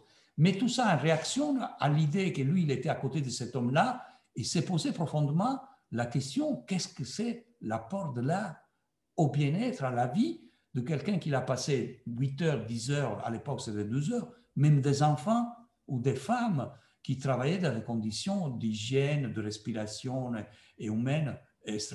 Quand on, dit, quand on sait qu'est-ce que c'était euh, l'époque, on sait bien que c'était euh, voilà, l'époque barbare de ce point de vue pour les conditions de travail. Et donc, l'art léger, c'est vraiment une réponse à ça. Et euh, la réponse de, Nelson à toute cette euh, grande question euh, qui concerne aussi le bien-être psychique et, les conséquences de, beaucoup de pathologies qui viennent de, l'histoire, de l'environnement, de, la société, des, villes pathologiques, etc., c'est le centre de santé. C'est le centre de santé. Moi, quand j'ai eu l'occasion d'étudier ces écrits, j'ai trouvé ce fil conducteur qui l'énonce clairement. Euh, là, je suis en train d'écrire quelque chose pour le pavillon de l'Arsenal la, sur ce thème-là, que j'ai exploré à l'occasion. En effet, cette histoire du centre de santé comme future cathédrale de la ville de demain. La future cathédrale de, de, la, de la, ville de demain, c'était pour Nelson le centre de santé. Alors, c'est pas le centre de santé, si on voit dans l'histoire de la médecine à partir du 19e siècle, elle est très complexe. On parle avec le mot maison de santé, centre de santé, de choses très différentes en fait. Il y a par exemple toutes les, grandes collectivités locales de la ceinture rouge autour de Paris, de Montreuil à Saint-Denis, qui ont fait des centres de santé, ils ont fait un fleuron de leur administration. C'était quoi? Contre la syphilis à l'époque, contre euh, l'alcoolisme, parfois l'éducation euh, euh, sexuelle, voire les problèmes de, voilà, qu'il pouvait avoir pour les femmes, etc. C'est ça, parce que la syphilis, dans les quartiers. mais ça, c'est une chose, c'est une dimension très importante. Il y a les maisons, de, les, centres de santé dans la République espagnole. je rappelle que Jorge Luis Serre, un grand élève et collaborateur de, de Le Corbusier, il a réalisé des choses magnifiques du point de vue architectural dans les années 20-30 en Espagne. Et c'était des lieux euh, dans lesquels la République laïque et de gauche montrait euh, comment la santé, c'est une dimension importante. Mais c'est très, très étonnant. La réponse de Nelson, c'est de dire il faut construire dans le territoire, et c'est quelqu'un qui connaît bien aussi la planification territoriale de l'époque de Roosevelt. Il faut se rappeler que ce mot faisait pas peur aux Américains, la planification au niveau territorial de la santé. C'était un des grands objectifs de Roosevelt. Roosevelt avait deux grands objectifs, le, logement pour les classes démunies et la santé. C'est le grand objectif de New Deal, ça a été ça. Donc, il a amené cette expérience-là, il a réinterprété avec une sorte d'utopie dans laquelle, dans la de santé, il y avait cette dimension de la prévention, de la consultation, de la, euh, de la, de la, de la réhabilitation aussi. Aujourd'hui, grand thème hein, pour la énormément. Il, a, il, a, il avait prévu que c'était de plus en plus ça. Donc, il disait, les hôpitaux, ils vont réduire dans les années les, les lits, mais à faveur de structures territoriales dans lesquelles on retrouve ça, mais y compris la, la thérapie par la couleur, hein, par la couleur, donc euh, euh, la, la, la, polychromie comme un élément de la société, la culture, la liberté même d'expression, oui, c'était assez utopique. Mais ça vient de loin. Moi, dans mes recherches, j'ai découvert deux grands personnages dans le 19e siècle qui ont théorisé et écrit sur ça, qui sont Richardson en Angleterre et Jules Verne en France. Vous voyez, c'est très passionnant. Donc, euh, ça sera peut-être un objet extrêmement important, mais je ne sais pas si j'ai répondu. Ça, c'est la première question. Et sur la deuxième question, peut-être, euh, moi, je n'ai pas une réponse. Sur Van Eyck, je ne crois pas. Il a eu des, contacts, je n'ai pas trouvé des traces. Peut-être sur Goldberg, il faudrait que je, trouve. Il avait, avec la, culture américaine, des allers-retours. Hein. Il a enseigné aussi à Yale à un certain moment. Euh, dans des périodes des années 60, il est elle a passé aux États-Unis. Donc, il euh, euh, faudrait un peu regarder, encore une fois, dans ces euh, archives qui sont à la Columbia University que j'ai pu explorer.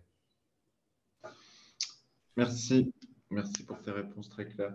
Effectivement, il avait raison sur le fait que les hôpitaux ont réduit leur nombre de lits. Ça, au moins, il avait raison. Après, est-ce que ça a été remplacé par des centres de santé? Ça, c'est peut-être moins. est-ce qu'il y a d'autres est-ce qu'il y a des questions parmi les, auditeurs? Tu disais, en fait, l'hôpital, il a pas eu de, ça a été une commande directe, il n'y a pas eu de, c'était pas un concours, l'hôpital de Saint-Lô? Non, c'est le ministère de la Reconstruction euh, avec, jusqu'en 1944, l'autorité en France, c'est en effet un général de l'armée américaine. De Gaulle n'est pas encore installé. Donc, l'ambassade américaine euh, lance une récolte de, fonds et le maire de Saint-Lô va aux États-Unis parce que, si tu veux, il y avait eu des dizaines de milliers de morts. Hein. Donc, euh, les Américains se sont sentis un peu, sentis un peu responsables de ça. Donc, le maire de Saint-Lô, il va aux États-Unis, il y a une récolte de fonds, surtout dans les villes des régiments américains qui s'étaient passés là. Donc, c'est le Maine, c'est certains États le, qui. Il y a cette sorte de d'amitié à un certain moment, de reconnaissance entre les régiments certaines villes et Saint-Lô. Chose qui encore aujourd'hui, elle est, euh, comment dire, à la base des relations de cet hôpital qui s'appelle France-États-Unis. Tous les anniversaires de, de débarquement, il y a des soldats américains, maintenant c'est des fils parce que euh, par la nature des choses, ils sont disparus presque tous, euh, mais c'est les familles qui vont visiter l'hôpital de Saint-Lô parce que c'est un peu un symbole de cette solidarité américaine. Soit dit, les Américains, avec la récolte des fonds, ils n'arriveront pas à couvrir tout le coût de l'hôpital. Hein. Donc, j'ai vu tous les documents. À un certain moment, il y a un engagement du ministère de la Reconstruction. Et dans une période difficile, parce que la reconstruction, à un certain moment, la priorité, c'est donner un logement. Ce n'est pas aux structures hospitalières. Le gouvernement français, hein, euh, il y avait plein de gens qui n'avaient pas un toit sur la, tête. Et il craignait aussi à l'époque euh, voilà, des, des, mouvements sociaux importants parce que les gens étaient dans la rue. Donc, priorité donnée au logement. Il faudra attendre les années 60 pour avoir la construction et nombre des hôpitaux blocs. Et même sans l'eau restera en partie, tu vois les dates, 48 projets, l'inauguration 56. Après, il faudra encore 10 ans pour le compléter, tu vois, ça a été très long. Et voilà, donc, euh, je ne sais pas si, si j'ai répondu, mais euh, effectivement, il y a, euh, un problème de priorité à l'époque, et donc l'hôpital, c'est un peu long. Alors, est-ce que, quelqu'un veut profiter de la présence de Donato pour poser quelques questions? Ah, Il y a une question dans le chat euh, de Isabelle. Est-ce que Paul Nelson a conduit des projets architecturaux pour des entreprises et dans l'affirmative, a-t-il appliqué les mêmes réflexions? Alors, euh, c'est un architecte globalement, au, total, n'a pas produit énormément parce que, comme j'ai montré, les projets d'expérimentation euh, entre les deux guerres, ils aboutissent pas à grand-chose. Il a construit au boulevard Arago une maison. Il, a construit quelques, quelques. Alors, il y a à, Sceaux une maison qu'il construit avec ce principe. Hein, hein, dans ces maisons qu'il existe, que j'ai pu visiter, et, il, exploite un peu cette partie des, principes. Après, plus tardivement, il a construit quoi? Deux hôpitaux qui sont un peu la continuation de Saint-Lô, euh, un à Arles et l'autre à Dinan. Et dans les années 60, euh, à la fin de sa carrière, parce que vous voyez les dates, euh, il construit pour Thompson un bâtiment dans lequel, en effet, il, a, il utilise des techniques métalliques, hein, mais sont hybrides. la, maquette de la maison suspendue, une magnifique maquette. Il a cherché toujours de trouver quelqu'un qui l'a réalisé, un prototype. Il n'a pas trouvé.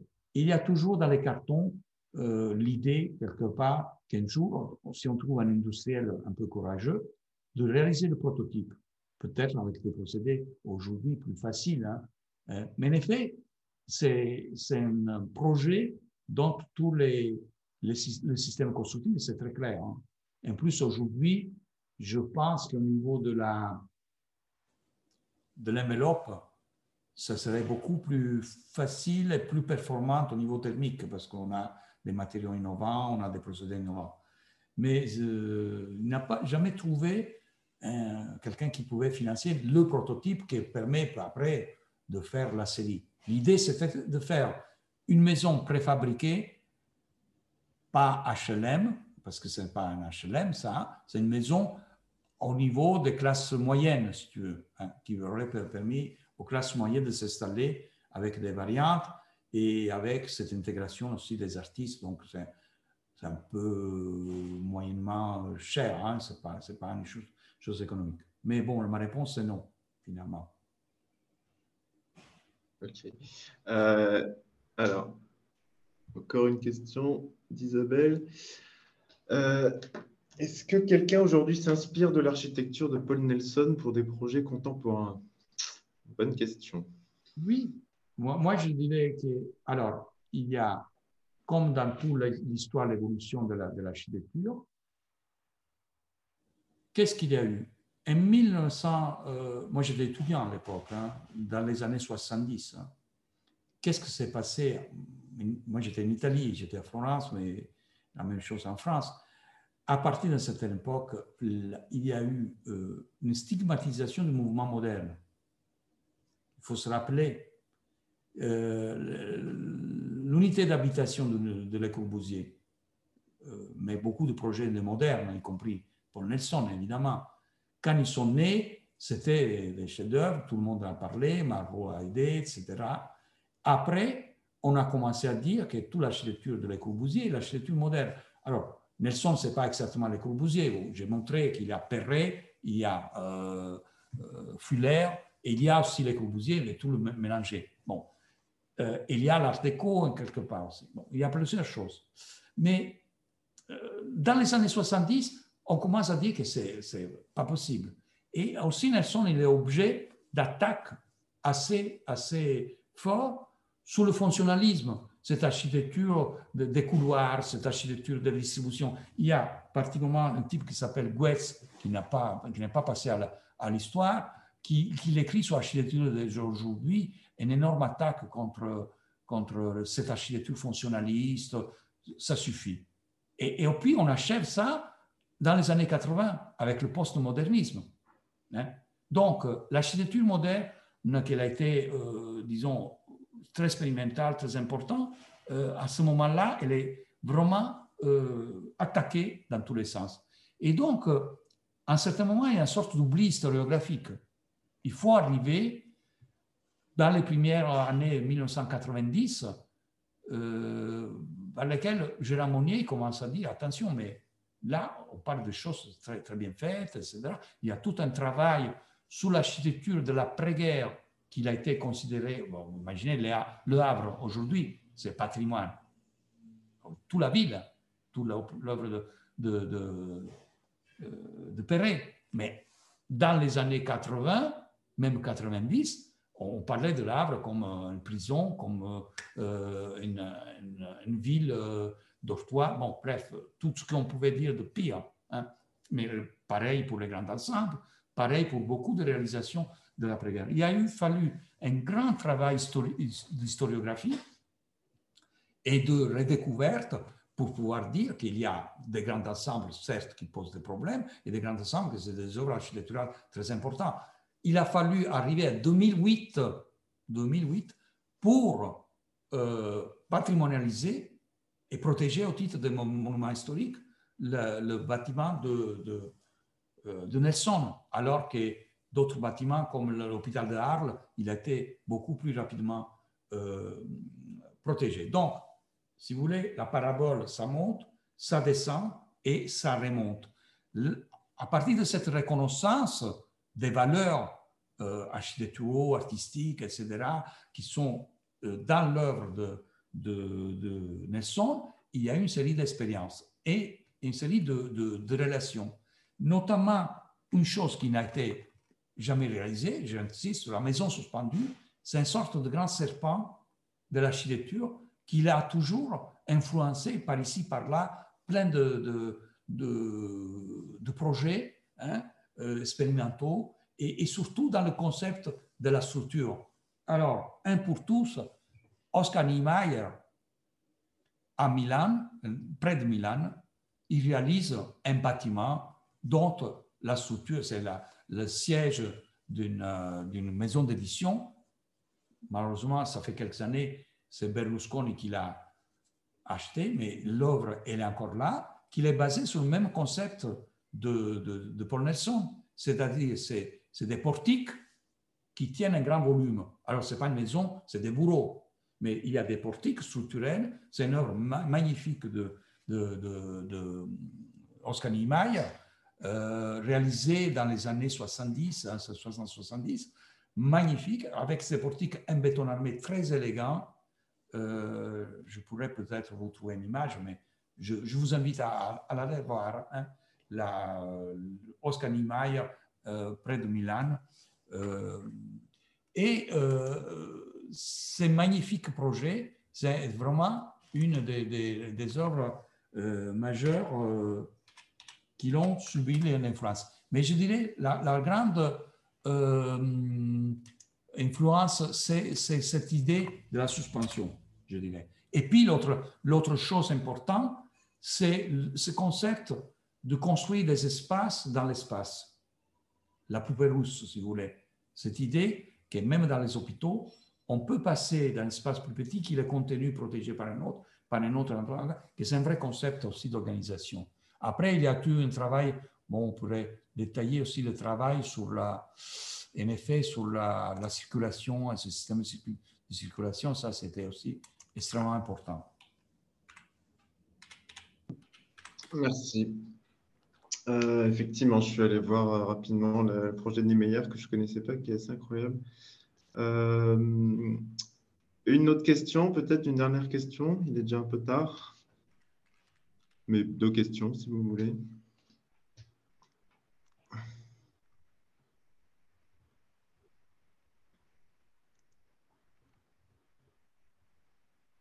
Colline, une petite question pour conclure si, euh, juste pour vous dire, si vous voulez chercher ce projet, c'est euh, le siège de Mondadori, Mondadori à Milan. Je ne sais pas si je.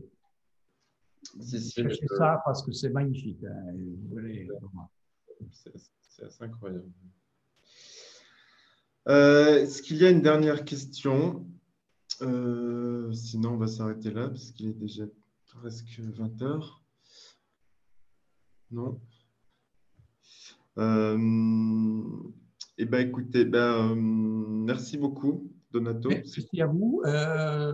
Euh, il y a cette exposition au Centre Pompidou. il y a ces deux ouvrages, si vous voulez approfondir. Et surtout, je vous remercie pour l'écoute, la patience. Mais c'est très passionnant dans cette époque et cette figure. Et merci pour votre invitation. Merci beaucoup. Avec grand plaisir. Et euh, donc, pour tout le monde, on se retrouve pour le prochain cours dont je n'ai pas la date en tête. Donc, on va reprendre le cours, euh, le cours normal de nos réflexions sur euh, les relations entre architecture et médecine. merci beaucoup à tous. Merci beaucoup, Donato. Passez une bonne soirée. Au revoir et bonne santé. Ciao. Ciao.